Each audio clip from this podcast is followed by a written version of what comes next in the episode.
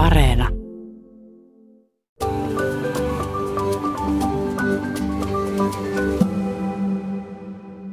Mun yksi tuttu kerran kertoi, että hän oli aika nuoren lapsensa kanssa bussissa Helsingissä.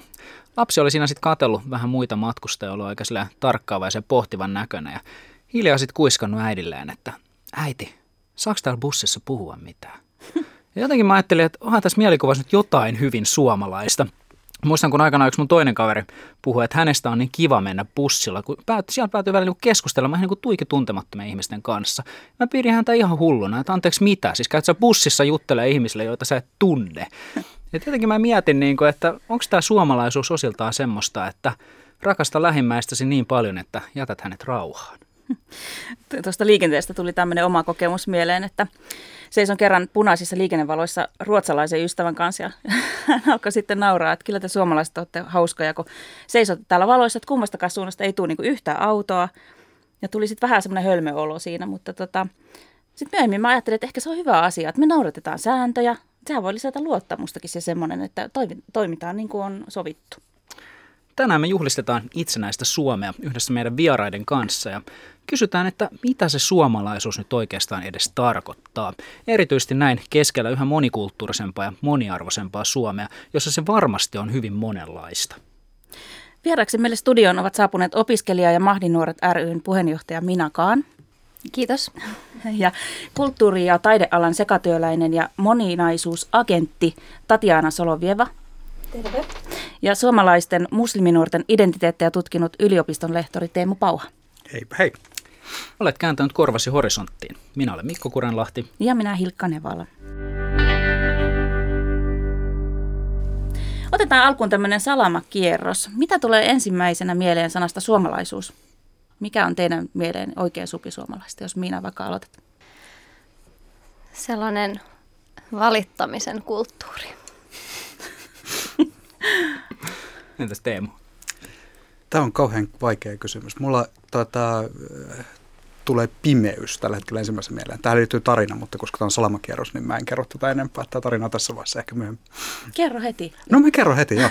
äh, joo, siis mä itse mun ehkä semmoinen niin hetki, milloin mä oon kokenut olevani eniten suomalainen, on ollut tuolla tota, äh, ulkomailla. Mä asuin Saksassa vuoden verran tämmöisessä 12 hengen kommunissa ja tota, missä me, se oli opiskeluaika, me juhlittiin aika paljon ja sitten kerran mulla oli käymässä kavereita Suomesta ja tota, sitten näiden mun suomalaisten kavereiden kanssa. Me istuttiin meidän, tässä meidän kommunin keittiössä ja me oltiin, kaikki istuttiin hiljaa pimeässä pöydän ympärillä ja meillä palovan kynttilät siinä ja me kuunneltiin jotain tosi synkeätä musiikkia, jonko, jolloin nämä mun kommunin muut ihmiset, nämä mun kämppikset pelmahtaa sisään ja on järkyttyneet. Haudatteko täällä itsemurhaa? Mitä te täällä teette? Äkkiä valot päälle ja Red Hot Chili Peppersia soimaan ja muuta. Että he, heille tämä oli selkeästi jotenkin täysin omituinen tapa viettää tällaista niin kuin leppoisaa lauantai-iltaa, kun taas meille tämä oli oikein niin kuin mulla ja kaverille semmoinen, mitä sitä ei nyt ole totuttu viettämään. Että sillä hetkellä mä jotenkin tunsin itseni olevan, olevani kaikista eniten suomalainen jotenkin tästä kysymyksestä, mitä suomalaisessa mulle, niin tämä, tämä kuva, tämä hetki, se pimeä huone, niin jotenkin palautui mun mieleen.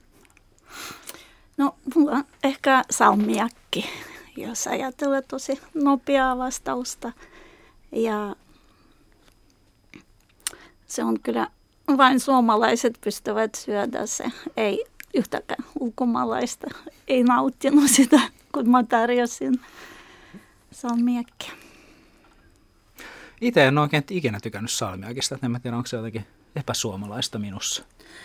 No joo, tämmöisessä korissa, missä niin punnitaan näitä suomalaisuusominaisuuksia, se on kyllä miinus. Mitäs Mina, kerrotko vähän, minkälainen suomalainen on Mina Kaan? Mina on tota, sellainen, mä saisin teille aikaisemminkin sanoa, että mä oon sellainen puolikas suomalainen. Eli mun äiti on suomalainen ja isä on iranilainen ja tota, näiden kahden kulttuurin sekoitus sitten. Ja siinä kesti tavallaan aikansa löytää se, että näitä kahta kulttuuria voi sekoittaa. Että en ole välillä suomalainen ja välillä iranilainen, vaan olen jatkuvasti samanaikaisesti molempia, mutta en myöskään täysin kumpaakaan.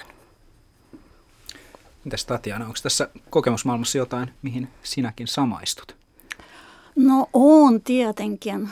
On mulla tota, niin värikäs monikulttuurinen tota, elämä, että – että musta löytyy eurooppalaisia tavallaan piirteitä ja arvoja. Mä oon lapsesta lähtien on asunut monissa erilaisissa Euroopan maissa. Mutta edelleen venäläinen rusapura, vaikka voissa paistaisi. Entäs Teemu? Minkälainen suomalainen? Suomalainen.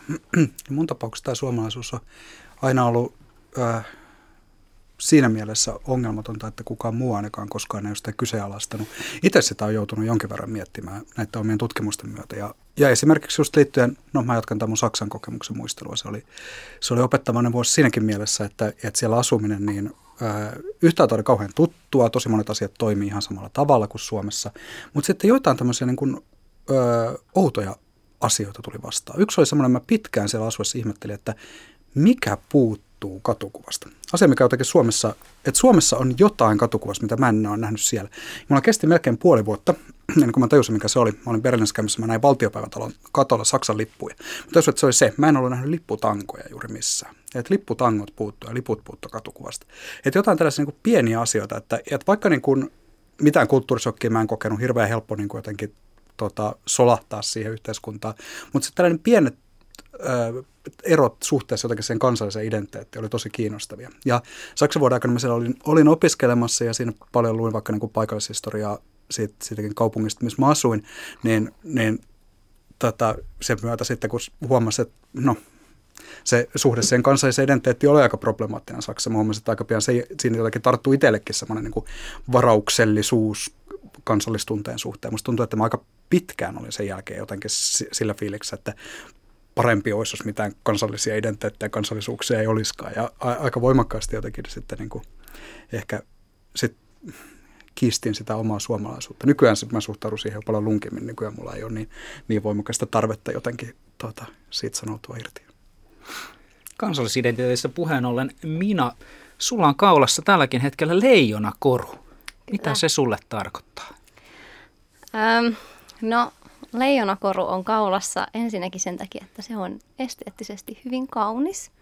Ää, ja sitten toisekseen ää, mun mielestä se on kiinnostavaa, että millaisia tai tavallaan ajatuksia me liitetään ää, näin, näin pieneen symboliin, ää, että tavallaan se, miltä leijonakoru näyttää mun kaulassa ja millaisia ajatuksia se herättää, ää, on täysin eri kuin jos olisi vaikka Mikko sun kaulassa tai Teemun kaulassa. Niin, tota, niin kauan kuin siinä on tällaisia, ää, tai niin kauan kuin siinä liittyy tällaisia latauksia, niin niin kauan se on myöskin mun kaulassa. Niin kyllä siis pakko myöntää omalla kohdalla, että niin lähtökohtaisesti mä, mä kokisin ehkä jotenkin vaikeaksi juurikin ehkä sen, että, että mä kokisin, että se on niin kuin jotenkin ehkä väärin tulkittavissa mun kaulassa, että mitä mä sillä voisin tarkoittaa. Miten sä, Teemu, koet? Voisitko sä käyttää leijonakorvaa? Hmm, joo, musta tuntuu sama juttu, että se on sen verran latautunut. Siihen liittyy heti välittömästi jotain oletuksia siitä niin kuin kantajasta eri tavalla, ehkä semmoisia niin mieleyhtymiä, mitä, mitä mä en halua itseäni liitettyä, niin kyllä mulla olisi myös, myös aika vaikea, vaikea sitä laittaa kaulaan. Mitäs Tatjana? Mm. No kyllä se provosoi tietenkin tuota, siihen. Um, kansan um, minä, vaikea löytää se sana sinne tuota, um, ehkä oikeiston poliittisesti ajattelun, äh, niin jonkun varmasti se miellyttää ja toista vähempi, mutta aika selkeä viesti se on. Musta tuntuu just se, että koska tavallaan mun ää, ulkonäkö ei ole sellainen ää, niin kuin tyypillinen suomalainen tai että et heti näkee, että on juuria myös jostain muualta, niin sitten ää, yleensä kun mä olen sitä käyttänyt, niin sitten se on vaan positiivisia kommentteja, koska se on silleen, että, Oi, että hienoa, että myös sinäkin koet olevasi suomalainen ja olet niin kuin ylpeä siitä. Mutta sitten taas, jos, jos mä niin kuin ehkä näyttäisin ihan silleen tyypilliseltä suomalaiselta, niin ehkä se olisi silleen jotenkin, että että liitetään just sellaisia tosi vahvoja kansallismielisiä ajatteluja sit siihen, että sen takia kantaa sitä, niin näin. Mielenkiintoista, miten yksi symboli voi herättää niin paljon ajatuksia. Mm. Mitä tota, pitäisikö, kun ajatellaan, että on leijona on niin kuin tavallaan meiltä viety ja sitten vähän Suomen lippuakin tuntuu, että heilutellaan väärässä paikassa, niin pitäisikö näitä symboleja ottaa niin kuin takaisin meille käyttöön suomalaisille? Että voitaisiin ylpeänä heiluttaa Suomen lippua ja kantaa tuommoista leijonakorua ja muuta. Mitä mieltä ottaa Tiana tästä? No tuota, mun mielestä ei tarvitsisi, koska se on sama kuin suunnittelisi joku puutarha tuota, istuttamista, niin pitää siellä kaikenlaista kivoja löytää, eikä vain, vain sitä, mitä vahvistaa tätä identiteettiä ja tätä maata ja tässä ilmastossa pärjäviä um, kasvia tai ajatuksia, ideoita. Kyllä, kyllä mä uskon, että löytyy kaikille tuota tilaa ja, ja hyvää tahtoa tässä maassa. Sanoit, että sä oot niin kuin venäläinen, vaikka voissa paistaisi, mutta kuitenkin niin kuin sanoit, että kun tämä suomalainen ja venäläinen kulttuuri, niin miten ne elää sun sisällä? Tai miten sä niitä sovellat? No nyt ne on onneksi tuota, ihan sopusoinnussa. On ollut kyllä kovia aikoja silloin, kun se oli aika paljon viharakkaussuhdetta ja, ja sitten se päätyi tuonne 2000-luvun alkuun, että mä oon saanut ihan tarpeeksi tästä maasta ja kulttuurista ja sitä sisäisistä ristiriidoista ja mä lähden Suomesta tuota, 15 vuoden asumisen jälkeen. Ja oikeasti mä luulen, että mä ikinä en tule takaisin, koska mä, mä tunsin itseni niin vahvasti tuota, ulkomaalaiseksi ja, ja silloin tuota, rysset oli ihan normaaleja ja, ja tuota, mä halusin perustaa perhettä ja mä lähtin Espanjaan ja asuin siellä kuusi vuotta. Mä opiskelen siellä ennen sitä. Mutta tuota, ajat muutuivat ja Allegro-juna lähti liikelle ja mä jäin yksin huoltajaksi, niin jotenkin mun suomalaisia ystäviä alkoi sanoa, että no tuu takaisin, nyt on kyllä, nyt on sun aikoja ja nyt tehdään kulttuurimatkoja ja kyllä ne käy kaupaksi ja mitä sä siellä yksin poikas kanssa. Niin mä tulin ja en kaadu kyllä, koska se tuntuu, että nykyään on paljon helpompi hengittää Suomessa venäläisenä. Mikä täällä on muuttunut? Onko suomalaisuus jotenkin vähemmän ulos sulkevasti tällä hetkellä kuin mitä se oli silloin 2000-luvun alussa? No mun mielestä on muuttanut, siis ihmiset on muuttanut. Nuoret on paljon avoimielisempiä ja, ja, tota, ja suhtautuminen maahanmuuttajan on muuttunut. On toki debattia ja tietenkin se, se kuuluukin olla analyysi ja, ja, ja järkevä politiikka siihen, tuota, mutta ihan arkielämässä esimerkiksi se on paljon helpompi. Tai mä koen se paljon helpompi. Miltä tämä minä kuulostaa? Onko asiat muuttuneet tässä viime vuosina parempaan suuntaan? Ähm, no voi olla, että oli hetki, jolloin oli, mutta kyllä musta tuntuu, että nyt tämä alkaa taas olla ää, tällainen vastakkainasettelun ja aika ja alkaa niin kuin, niin kuin tämä yhteiskunta enemmän polarisoitumaan, niin, niin tota, ehkä ollaan niin kuin ottamassa pikkasen takapakkia tällä hetkellä. Ja se to- tapahtuu ympäri maailmaa, se ei ole vain Suomen Joo. yhteiskunnan. Ihan totta se. Ja sitten mitä, mitä sun puheesta tuli myös mieleen on se, että niin kuin tosi sääli, jos tavallaan ö, meiltä lähtee täältä osaamista ja, ja niin kuin ihmisiä, jotka pystyy niin kuin, ö, antaa paljon meidän yhteiskunnalle sen takia, että he koe, että heillä on täällä paikkaa tai, tai niin kuin koe Suomea heidän kodiksi, niin se on niin kuin tosi vakava asia, että näin koetaan. Miten Teemu Pauha, sä oot tutkinut suomalaisten musliminuorten identiteettejä. Mitä sulle siellä selvisi siitä, että minkälaisia merkityksiä suomalaisuuden ja islamin kohtaaminen yhdessä samassa ihmisessä Suomessa, millaisia piirteitä se saa? Hmm.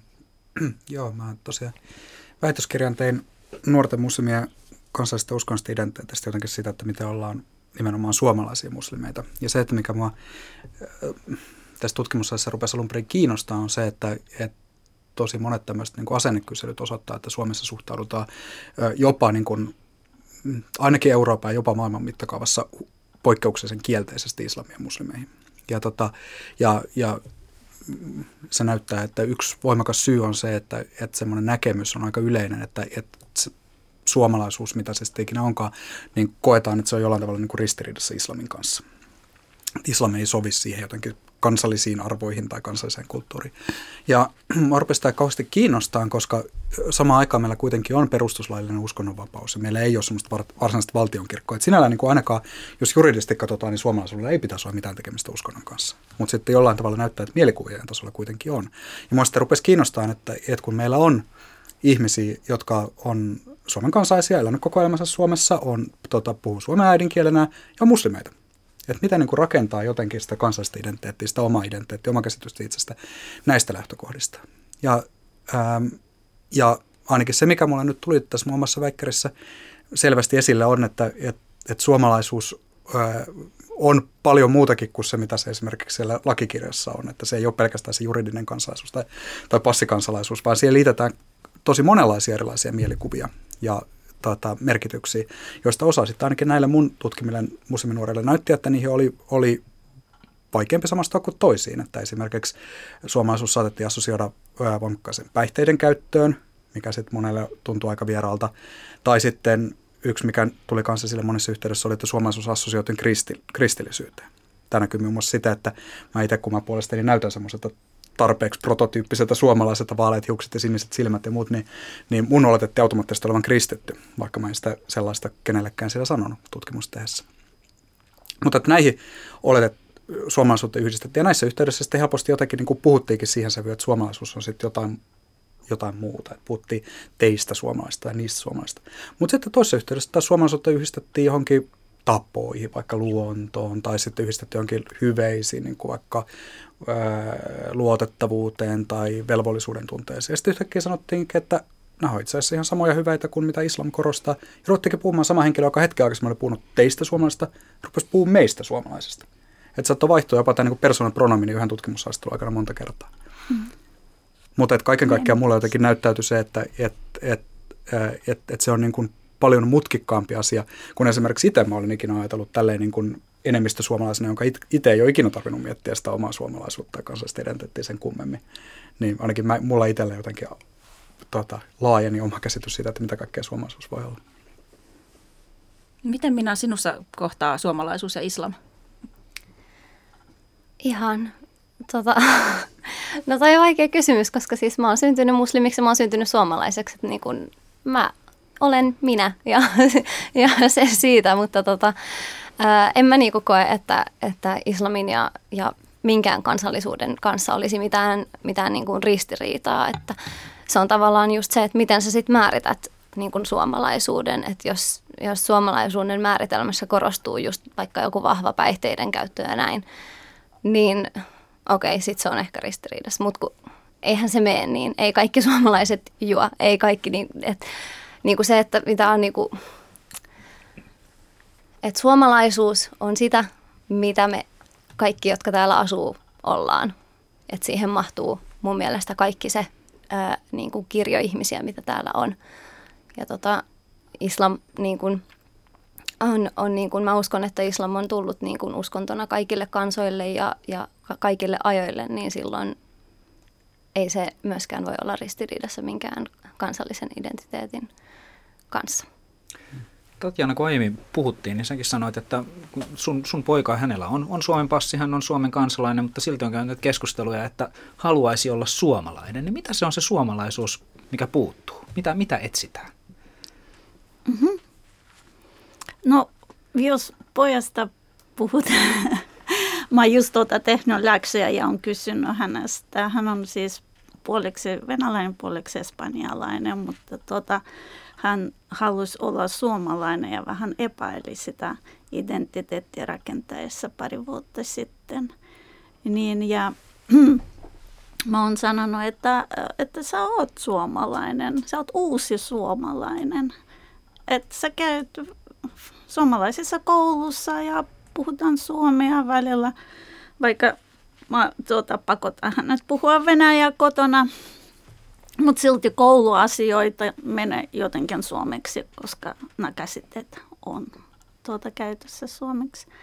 Suomalaisia ystäviä ja suomalainen passi, hyvänen aika. Sekin on tämmöinen tärkeä asia. Niin tuota, ja hän hyväksyi sitä, että kyllä mä oon sekä venäläinen että espanjalainen että suomalainen. Mutta nyt mä oon kysynyt, no mitäs prosenttisesti, että osaksa sanoa, kun hän on käsiluokalla ja heillä oli se prosentti tota, aina. Ja hän sanoi, että hän on 70 prosenttia suomalainen, 20 prosenttia venäläinen ja 10 prosenttia espanjalainen. Ja sitten mä vielä tietenkin pyysin vielä perustelut päälle. niin, mutta anteeksi, mikä on se sun al- kysymys olikin? Niin, siis että... nimenomaan, että sitten kun lähdetään, lähdetään sanomaan, että kun en tiedä, onko tämä multa vähän samalta, mitä Teemu sekä aiemmin sanoit, että koit, että onko mulla meidän naivi, että totta kai sä olet suomalainen. Niin tässä on vähän samanlainen, että, että kun mä niin näkisin, että totta kai hän on suomalainen, mutta sitten jos itse koetaan, että enää minä ole suomalainen, niin just niin kuin, herää se kysymys, että no, mitä pitäisi sitten olla, että sinäkin voisit kokea, että totta kai sä olet suomalainen. Mm. No siis on tietenkin kaikenlaisia tuota, tutkimuksia on tehty integraatiosta ja assimilaatiosta ja miten tuota kotoutuminen tänne sujuu, mutta henkilökohtaisesti mä voin sanoa, että kieli on se, joka tekee suurin osa työtä sitä kotoutumista. Ihan mitä tahansa kulttuuri tai kieli, sitä pitää osata, että pystyy kommunikoida ja ymmärtää toista. Niin tota, ja tietenkin on jokainen oma onnen seppä minun mielestäni, että kuinka pitkälle jaksat opiskella tätä vaikeaa kieltä, että osaisit ilmaista itsesi selkeästi ja tarkasti juuri sitä. Tai tietenkin vastaanottaa myös toisten tuota viestintää. Ja se mun mielestä on tosi tärkeää ja siksi mä olen semmoinen kamala venäläinen tiikeri äiti, joka vaati, että hän opiskelee ja tekee läksyä. Ja siinä on muuten mun venäläisyys tuota, ominaisuus, että kasvatuksesta puhuen mä oon aika konservatiivinen, mutta yleensä mä oon hyvin lojaali ihminen. Sä aiemmin, aiemmin puhelussa mun sanoit hyvin jotenkin just näin, että kun puhuttiin siitä, miten, miten suomalaisuus ja sitten venäläinen kulttuuri jotenkin elää sun sisällä, niin sanoit just, että se on tämmöinen äh, pariskunta, jonka täytyykin löytää kyllä, kompromisseja. Kyllä, yes. Välillä riidassa, ja, äh, mutta jotenkin vuoden myötä mä oon paljon rauhallisempi, se on paljon mukavampi olla sekä että tämmöinen kosmopoliitti tai sekä työläinen, whatever. Mm. Kuuntelet parhaillaan Horisonttia. Vieraanamme on Mahdin Nuoret ryn puheenjohtaja Mina Kaan, kulttuuri- ja taidealan sekatyöläinen ja moninaisuusagentti Tatiana Solovieva ja suomalaisten musliminuorten identiteettejä tutkinut yliopiston lehtori Teemu Pauha. Olemme puhuneet suomalaisuuden moninaisuudesta. Mitä Mikko sulle tarkoittaa suomalaisuus? Nyt heittää taas vaikean kysymyksen. Tämä olisi, Teemo sanoi aiemmin kanssa, että vähän tämmöinen, että ei sitä kukaan tule koskaan niin kiistää, niin ei sitä joudu hirveästi itse pohtimaan. Niin kyllä mulle niin enemmän ehkä tulee just nämä kaikki tavat, tämä hiljaisuus ja, ja toisaalta pimeyden myös löydän, myös ruisleivät, salmiakin, vaikka mä sitä tykkääkään salmiakin itse, niin kai sekin siellä on ja näitä. Mutta toisaalta kun ei nämä kaikki mitään semmoisia, mitä myöskään edellyttäisi jotenkin suomalaiselta, että nämä on jotain tämmöisiä niin stereotyyppisiä piirteitä. Että totta kai se on monenlaista ja voikin olla monenlaista. Mietin minä esimerkiksi, sä toimit myös Mahdin nuoret nuorisojärjestön puheenjohtajana, että et miten, miten sä siellä esimerkiksi olet kohdannut niin kuin suomalaisten, jotka on, on suomalaisia muslimeja, jotka, jotka kantaa niin kuin montaa eri kulttuuria, kun eri kulttuurit kohtaavat heidän omassa kokemusmaailmassaan, niin onko suomalaisuus jotenkin niin kuin ulos sulkeva, onko se teitä vai onko se jotenkin niin kuin meitä vai mitä, mitä, minkälaista maailmaa siellä olet kohdannut? no meidän järjestössä suuri osa meidän jäsenistä on sellaisia, jotka on hiljattain tullut Suomeen, että heille tämä niin kuin identiteettiprosessi on, on vielä niin kuin ihan alkuvaiheessa, että ehkä vielä identifioidutaan enemmän sinne ää, kotimaahan just sen takia, kun ollaan vasta, vasta tultu Suomeen, mutta mitä mä niinku kuuntelin tässä ää, Tatjanankin puheita ja hänen, hänen poikansa pohdintoja, niin ehkä just se, että, että kun, ää, kun niinku sun suomalaisuutta kyseenalaistetaan ja ää, että niinku, vaikka oletetaan, että ei puhu suomea tai, tai niinku muutenkin niinku aina, että se sun erilaisuus korostuu enemmän, niin tota, se ehkä just aiheuttaa tämän, tämän niin kuin identiteettikriisin ns, että, tota, että sitten niin alkaa pohtia, no, että voiko mä sittenkin olla, että vaikka itse ehkä kokisi, että on, mutta sitten jos muut kyseenalaistaa sitä, niin sitten se alkaa niin ne ajatukset pyöriä, että okei, no voiko mä sittenkään olla, ja sitten tulee myös sellainen niin kuin tarve, että niin kuin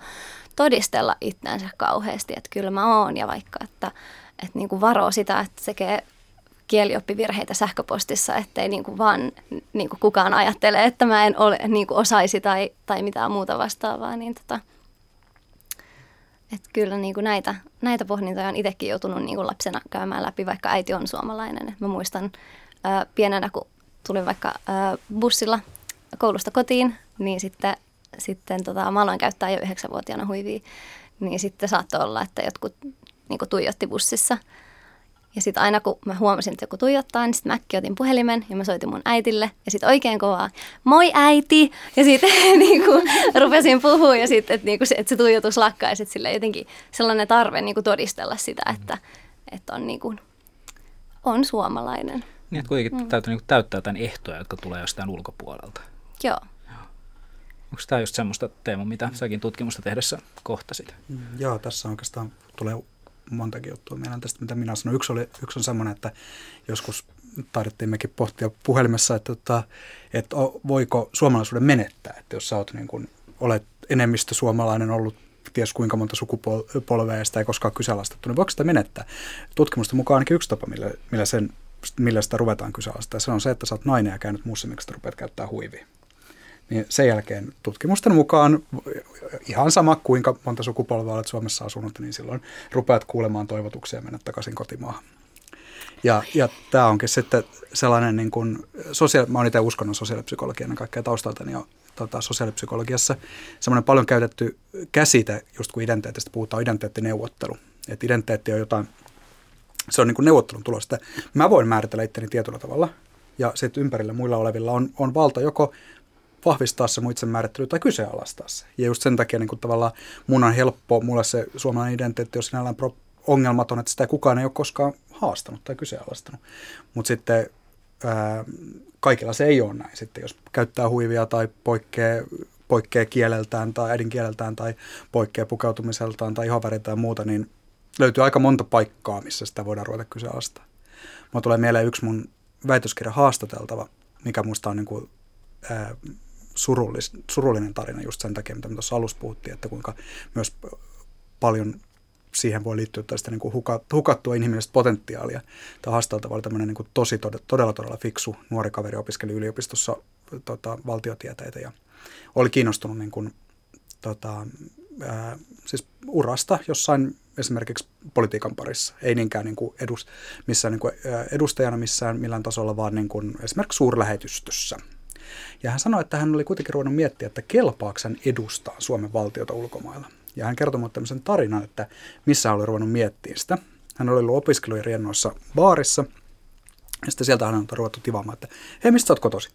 Ja ota mun kaveri oli vastannut sitten niin kuin rehellisesti, mistä hän oli kotoisin. Sanotaan nyt vaikka, että hän oli Hyvinkäältä. Hän oikeasti ollut, mutta sanotaan, että nyt hän oli Hyvinkäältä. Tähän sitten oli vasta jatkanut tämä toinen, että ei kun mistä sä oot oikeasti kotoisin. Mm. Ja on tämä kaveri sanonut, että Hyvinkäältä eikö mistä sä oot alun perin kotosi? Ja sitten tämä oli jatkuneen pitkä, että tämä keskustelukumppani ruvennut suuttumaan jo melkein. Ja siinä vasta mun niin haasteltava oli pitänyt sanoa, että no mä oon syntynyt Hyvinkäältä, mutta mun vanhemmat on sitten tästä ja tästä niin kuin lähi Ja, ja se sanoi sitten tämä niin kuin mun tota, haasteltava, että, että jälkeen on miettinyt, että kelpaako ikinä niin kuin edustaa Suom- Suomea ja suomalaisuutta johonkin, niin kuin, johonkin suurlähetystehtäviin. Ja mun mielestä tuli mieleen, että tämä on niin kuin kun mä oon jutellut hänen kanssa huomannut, että on todella fiksu kaveri. Mietin, että tämä on ihan valtava inhimillisen potentiaali haaskoista. No niin, no tässä vaiheessa mä kyllä halusin nostaa semmoista pöydälle, että just sana käsitteet yhteiskunnassa, että miten puhutaan näistä lapsista, jotka ovat syntyneet täällä monikulttuurisessa perheessä. Miksi niitä on kutsuttu toisen maahanmuuttajan polviksi jatkuvasti?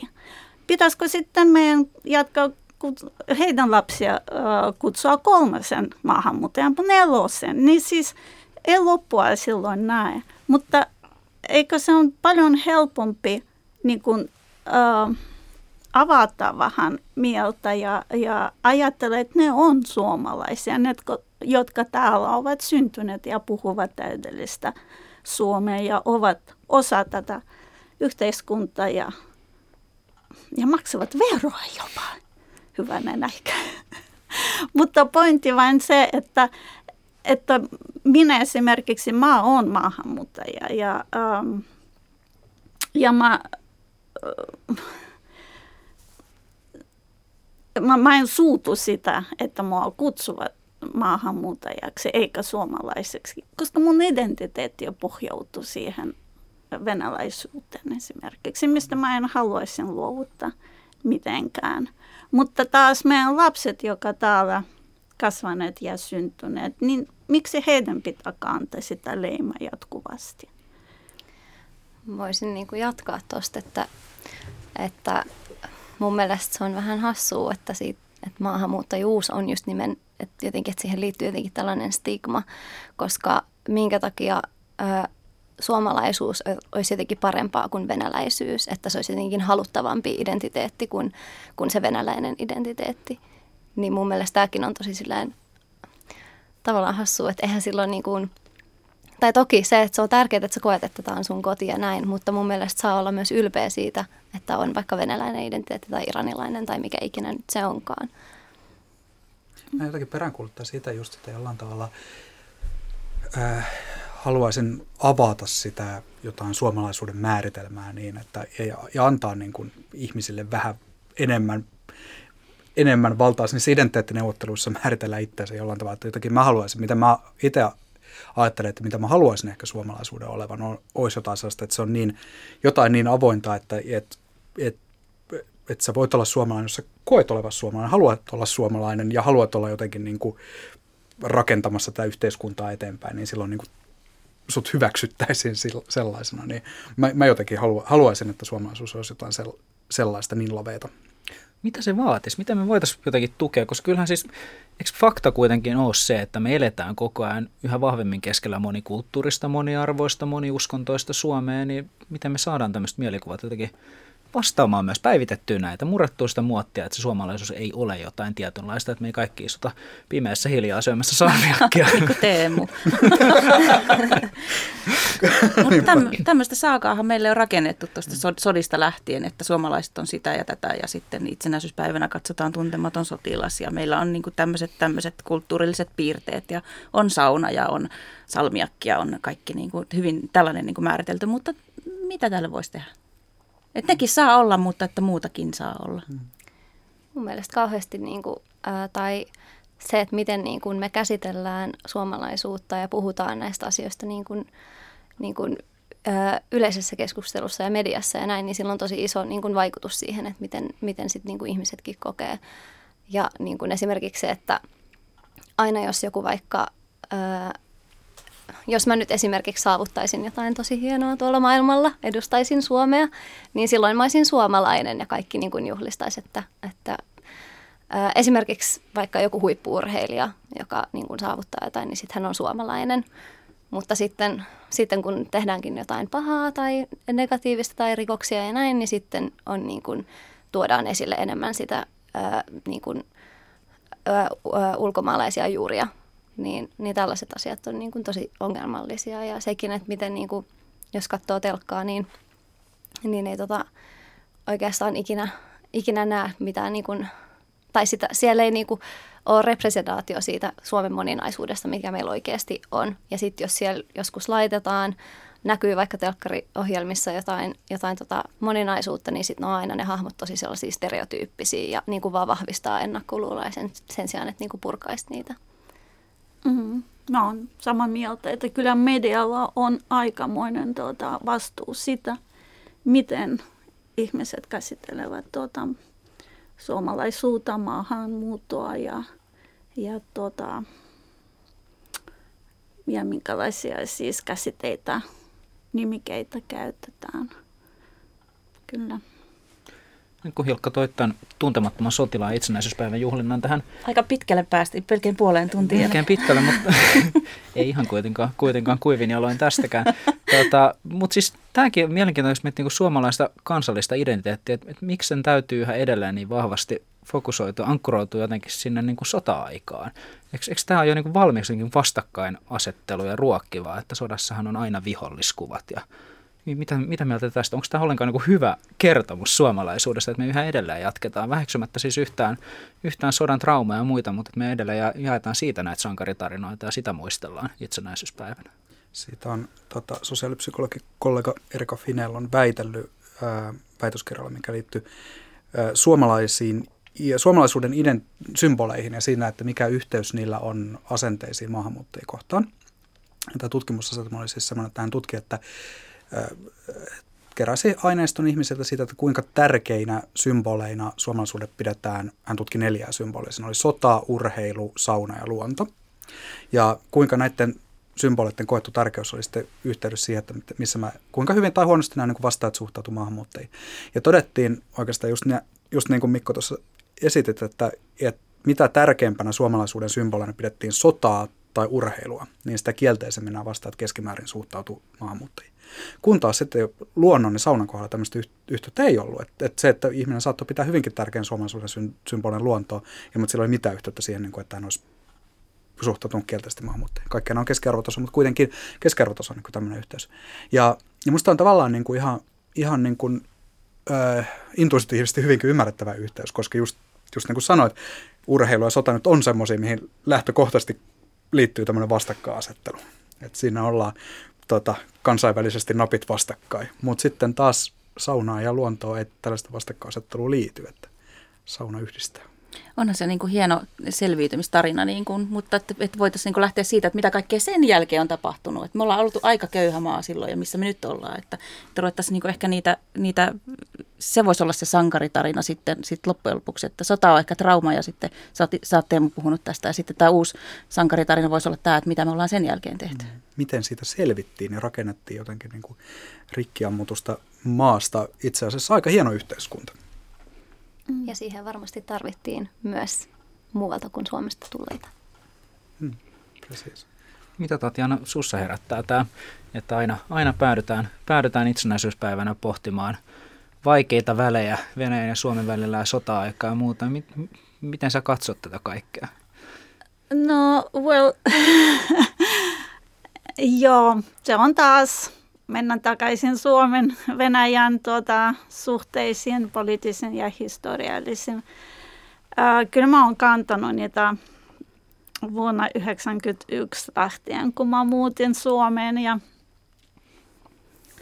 ja tuota, ähm, on se tietenkin raskasta, mutta tässä viime aikoja, kun tässä musta tuntuu, että mun elämä niin kun välillä käy tämmöisiä päivitettyjä vuosia, niin kuin updates. Esimerkiksi nyt kun mun poika opiskelee tuota ensimmäisen maailmansodan syyt ja seuraukset. Ja tietenkin siellä on noussut tuo venäläinen vallankumous ja Lenin, joka tuota, valmisteli sitä sekä Saksassa että, että Suomessa. Niin – mulla tuli tuossa tuommoinen oivallus, että no hyvänen aika, suomalainen itsenäisyys, hän on, se on tavallaan historiallinen äh, seuraus sitä, mitä on tapahtunut siinä aikana Euroopassa ja Venäjällä. Että siinä herää mun jotenkin suomalainen ylpeys, että hyvä Suomi ja onnistutte saamaan itsenäisyyttä. Ja kyllä mä oon nyt niin hyvin viihtynyt tuota, siellä, missä mä asun, että et, et musta tuntuu, että ollaan tässä maassa hyvin tuota, turvallisesti. niin kuin Jumalan kainalossa. Ja tämä korona niin kuin vahvistaa vielä sitä, että, että, että on hyvä paikka asua ja tehdä töitä. On, tässäkin on myrskyä välillä tapahtu ja, ja tuota, puut kaatu ja, ja tuule kovaa ja kylmää ja, ja korona vielä tässä jossain vieressä. Mutta silti mulla on hyvä tämmöinen usko, että kaikki vielä kääntyy parempaa. Sitä paitsi, että te tiedätte varmasti, että maahanmuuttajan osuus Suomessa ja varsinkin Helsingissä tulee kasvamaan huomattavasti. Niin on paljon töitä tavallaan edessä meille, meille kaikille. Miten minä, kun sä tosiaan olet, olet Mahdin nuoret nuorisojärjestön puheenjohtajana, niin jos, jos nyt sulle, jos me otetaan yhteyttä ja sä pääset sanottamaan jotenkin tällaista kertomusta, että no mikä se Suomi on ja millaista se suomalaisuus on, niin minkälaista tarinaa sä haluaisit päästä sanottamaan? Um, mä haluaisin päästä sanottamaan sellaista tarinaa, että Suomi on kaikille ja täällä kaikilla on yhtäläiset mahdollisuudet edetä ja tehdä just sitä, mitä itse haluaa ja Suomi on yhdenvertainen. Meillä on täällä otettu mukaan myös vähän kuplivaa alkoholitonta sellaista. Me ajateltiin Hilkankaan, että Meillä on tässä mahdollisuus nyt yhdessä nostaa malja just sellaiselle moninaiselle suomalaiselle, kun me itse halutaan. Niin mä jaan täältä kaikille lasilliset, niin päästään kippistämään.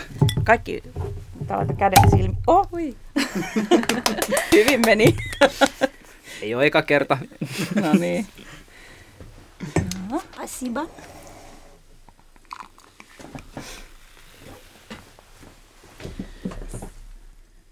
Joo, tämä on kyllä niin jännä. Tämä, kun itse miettii, miettii tuota, niin, niin suomalaisuutta, niin ensimmäinen aina ajattelee sitä kautta, että missä, mistä on itse kotosi ja missä on niin kuin syntynyt. Että, että niin kuin kotipaikka, että, että niin kuin Kuusamosta kotoisin. Mä ajattelin ensimmäisenä aina sitä. Mulla ei olekaan, mutta onhan mulla täältä. No niin.